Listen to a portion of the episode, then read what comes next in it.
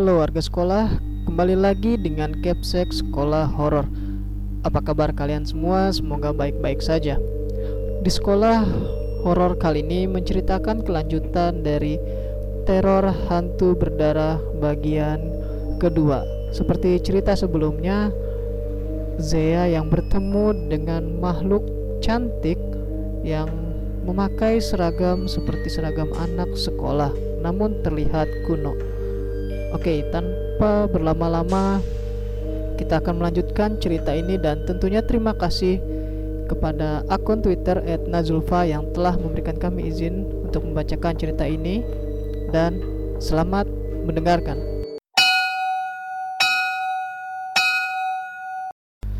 Um, hai, kenapa kamu menangis? Kita bahkan belum berkenalan, bukan? Ujarku. Sosok itu perlahan berhenti menangis dan kini mendongakkan kepalanya. Namaku Kina, ujar sosok itu sembari tersenyum tipis ke arahku. Aku membalas senyuman tipis dari Kina. Oh, hai Kina. Perkenalkan, namaku Zea. Kina, si sosok wanita itu mengangguk paham. Jadi kenapa kamu datang ke sini? Tanyaku hati-hati. Aku ingin meminta bantuanmu, Zaya. Bantuan apa? Kina menatapku lekat. Satu bayangan kejadian masa lampau kini menghiasi pikiranku seperti proyektor pada layar tancap. Astaga. Namun semuanya abstrak, tak beraturan. Aku hanya melihat Kina bersama seseorang dan kemudian ia bersimbah darah di tengah ilalang. Kamu mati karena apa? Tanyaku tajam. Kina terdiam. Ia mengambil ancang-ancang untuk bercerita. Namaku Kina. Usia terakhirku kala itu adalah 17 tahun. Sama seperti Zea. Aku masih terdiam memperhatikan Kina yang sedang bercerita. Tepat di tahun itu, tahun di mana aku baru menginjakan kaki di kelas 2 SMA. Dan awal mula kisahku berjumpa dengan dia. Dia yang membuatku hancur. Dan dia yang membuatku kehilangan semua ini. Cerita akan dilanjutkan dengan point of view dari Kina. Matahari sudah bersinar terang Jalan raya semakin ramai dengan lalu lalang kendaraan. Kulangkahkan kaki dengan cepat, berharap agar aku tak terlambat datang ke sekolah. Pagi tadi aku terlambat bangun. Aku tinggal berdua bersama ibuku. Tak ada ayah sebagai tulang punggung keluargaku. Aku hanya mempunyai ibu, tak ada yang lain. Kami berdua tinggal dengan sederhana Uang pun hanya cukup untuk makan sehari-hari. Tak bisa aku beli sepeda untuk sekadar mengantarku berangkat sekolah. Malum saja, ibuku hanya seorang pedagang sayur di pasar. Setiap pukul 3 dini hari, ibuku sudah berangkat menuju pasar yang letaknya tak terlalu jauh dari rumah kami. Langkahku terhenti saat mendengar lonceng sepeda berbunyi tepat di belakangku. Lantas dengan cepat aku menoleh ke belakang. Terlihatlah seorang pria bertubuh jangkung dengan tas selempang hitamnya. Ia mengenakan sepeda ontel yang ngetren pada masa itu. Ia terlihat sangat gagah dan tampan. Siapa pun yang melihat bisa dengan mudah jatuh hati padanya. Hai Kinah, ayo kita berangkat bersama. Tawar pria tampan itu yang tak lain adalah Saiful ia adalah salah satu pria tampan dan pintar di sekolahku. Aku mengenal dirinya saat kami ditunjuk oleh salah seorang guru untuk mengikuti lomba cerdas cermat saat itu. Dia juga pacarku. Sebenarnya aku merasa minder dengan dirinya.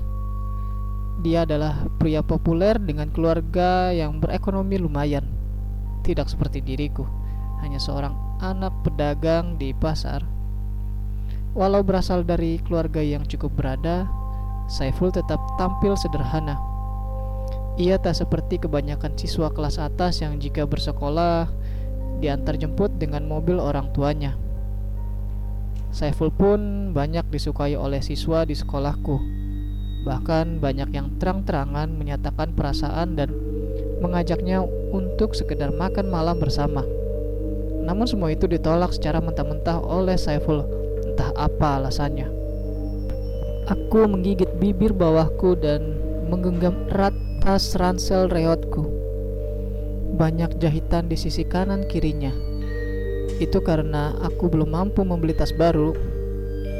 Tapi tak apa, setidaknya aku masih punya tas untuk bersekolah, ya kan? Saiful, ayolah. Aku tak pantas berangkat sekolah denganmu. Loh, kenapa? Aku menghembuskan nafas kasar sembari menunduk menatap sepatu pantofel hitamku. Aku hanya anak orang miskin, Saiful. Banyak perempuan dari keluarga konglomerat yang suka padamu. Saiful memegang daguku dengan satu tangannya. Kamu adalah pacarku, Kina. Aku tersenyum kikuk dibuatnya. Dan seperti hari-hari sebelumnya, aku berangkat bersama Saiful. Beneran, gak mau pegangan. Eh, Memangnya harus? Ya harus Karena kamu pacarku Nanti kalau kamu terjatuh bagaimana? Perlahan Aku menjulurkan tanganku dan menempelkannya pada pinggang Saiful Duh Ada apa dengan jantungku? Mengapa cepat sekali berdetaknya? Detik selanjutnya Saiful langsung mengayuh sepedanya menuju sekolah Saiful selalu bersikap manis padaku. Ia juga selalu mengantar jemput dan selalu menggenggam tanganku ketika kami bersama. Kami bahkan dicap sebagai pasangan terromantis di sekolah. Hingga empat bulan lamanya kami merajut kisah asmara. Hingga hari itu tiba. Hari di mana aku dipermalukan olehnya. Hari di mana aku mengetahui siapa Saiful sebenarnya. Sore itu, di mana Saiful berani melecehkan diriku di sebuah rumah tua. Ia membawa tiga botol minuman keras. Dalam keadaan mabuk, ia meracau tak karuan. Dan yang membuatku sakit hati adalah karena perkataannya. Dia hanya memanfaatku. Aku tak mencintaimu, bodoh. Aku hanya berpura-pura dan aku hanya ingin mencicipimu saja. Ia menegapku dalam pelukannya. Ia merobek seragamku. Ia menciumku seperti orang kesetanan. Aku sudah pasrah, tak bisa berbuat apa-apa. Pasrah hingga akhirnya dia mengambil mahkota yang telah kujaga selama ini. Dia menyutubuhiku. Sakit, marah, dan kecewa semua jadi satu. Saifulku hanya ingin tubuhku. Aku menangis terseduh-seduh di rumah tua ini. Aku bingung harus melakukan apa. Aku tak ingin menyakiti hati ibuku. Aku terus menangis menatap Saiful yang tak kunjung sadarkan diri. Hingga pagi menjelang, aku merasakan dingin di sekujur tubuhku. Hingga pukul 6 pagi, Saiful sudah tersadar. Ia lalu melemparkan jaket miliknya dan mengantarku pulang. Tak ada percakapan di antara kami saat itu. Aku masih merasa takut. Aku kecewa. Aku sakit. Saat tiba di depan rumah, aku pun berbicara dengan Saiful. Bagaimana jika aku hamil, Saiful? Aku akan bertanggung jawab. Setelah itu, Saiful pun berlalu pergi meninggalkanku. Perlahan, aku melangkahkan kaki masuk ke dalam rumah. Di sana sudah ada ibu yang menungguku pulang ternyata. Dari raut wajahnya sangat cemas. Berkali-kali ia bertanya, "Kina, kenapa?"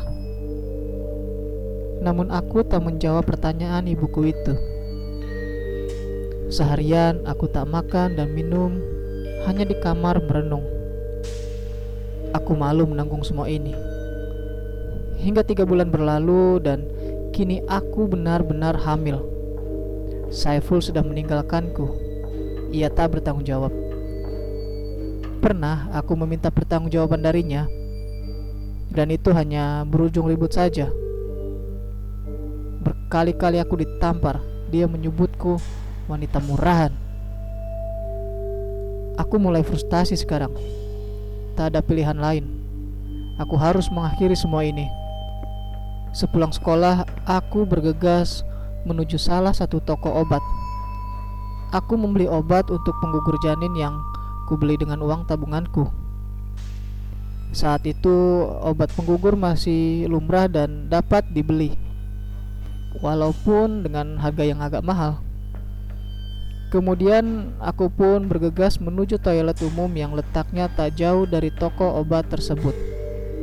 Setelah masuk, aku langsung meminum obat itu dengan segali teguk. Sakit itu yang aku rasakan. Aku menangis sejadi-jadinya. Aku melihat darah mengucur deras membasahi kakiku.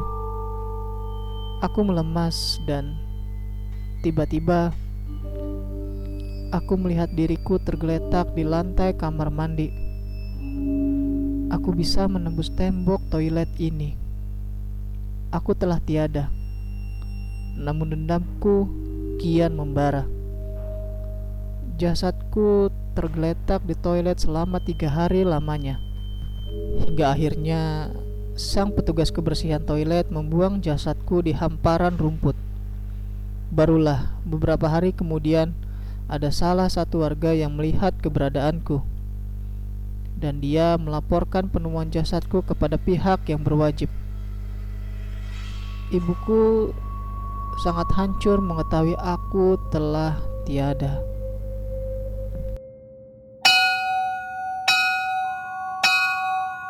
Itu dia cerita mengenai teror hantu berdarah bagian kedua cerita yang berisikan flashback yang dialami oleh Kina di mana Kina harus meminum obat penggugur janin karena ulah Saiful yang justru membuat Kina harus kehilangan nyawanya. Terima kasih buat kalian warga sekolah yang telah mendengarkan cerita ini dan terima kasih juga kepada akun Twitter @nazulfa yang telah memberikan kami izin untuk membacakan cerita ini. Jangan lupa untuk like dan share video ini agar warga sekolah horor semakin bertambah. Dan sampai jumpa di kelas berikutnya.